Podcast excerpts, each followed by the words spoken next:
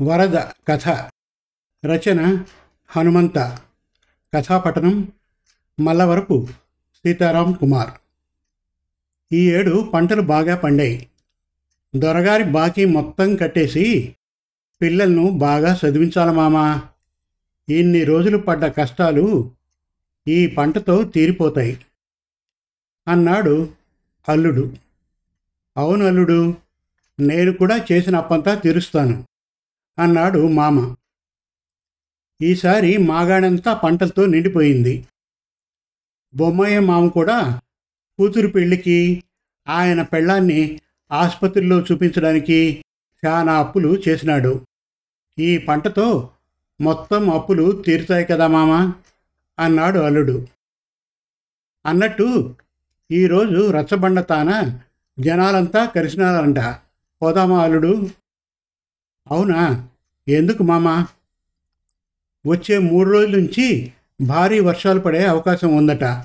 రైతులంతా గమనించి చేతికొచ్చిన పంటను కోయాలని ప్రభుత్వం వారి హెచ్చరిక అని సర్పంచ్ గారు తెలియజేశారు. అది ఇన్న జనాలంతా మన వంకకు ఆనకట్ట కట్టాలని చెప్పినా ప్రభుత్వం ఏమీ పట్టించుకోలేదు. ఈ వర్షానికి గనక మన వంక పొంగిందంటే మొత్తం మాగణి కొట్టుకొని పోతుంది.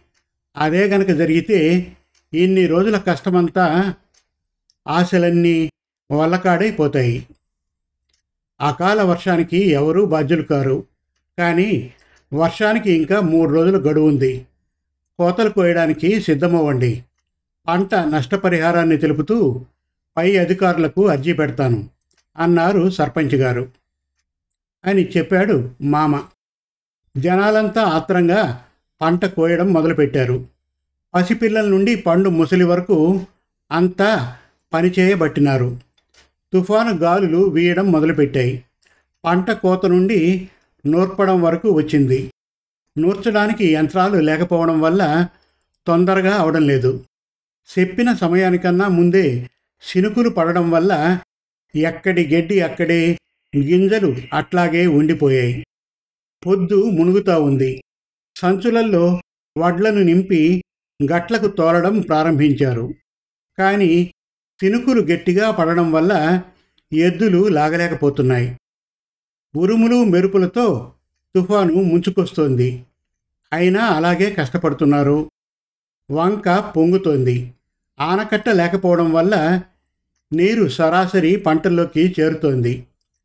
నింపిన సంచులన్నీ గడ్డి కూడా వంక ఉధృతికి కొట్టుకొని పోతున్నాయి.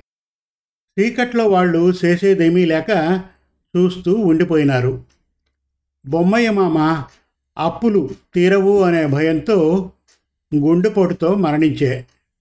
జనాలంతా ఏడుస్తూ వంక ఉధృతిలో కొట్టుకుని పోయే ఎద్దుల్ని సంచుల్ని పట్టుకోవడానికి ప్రయత్నిస్తూ ఉన్నారు.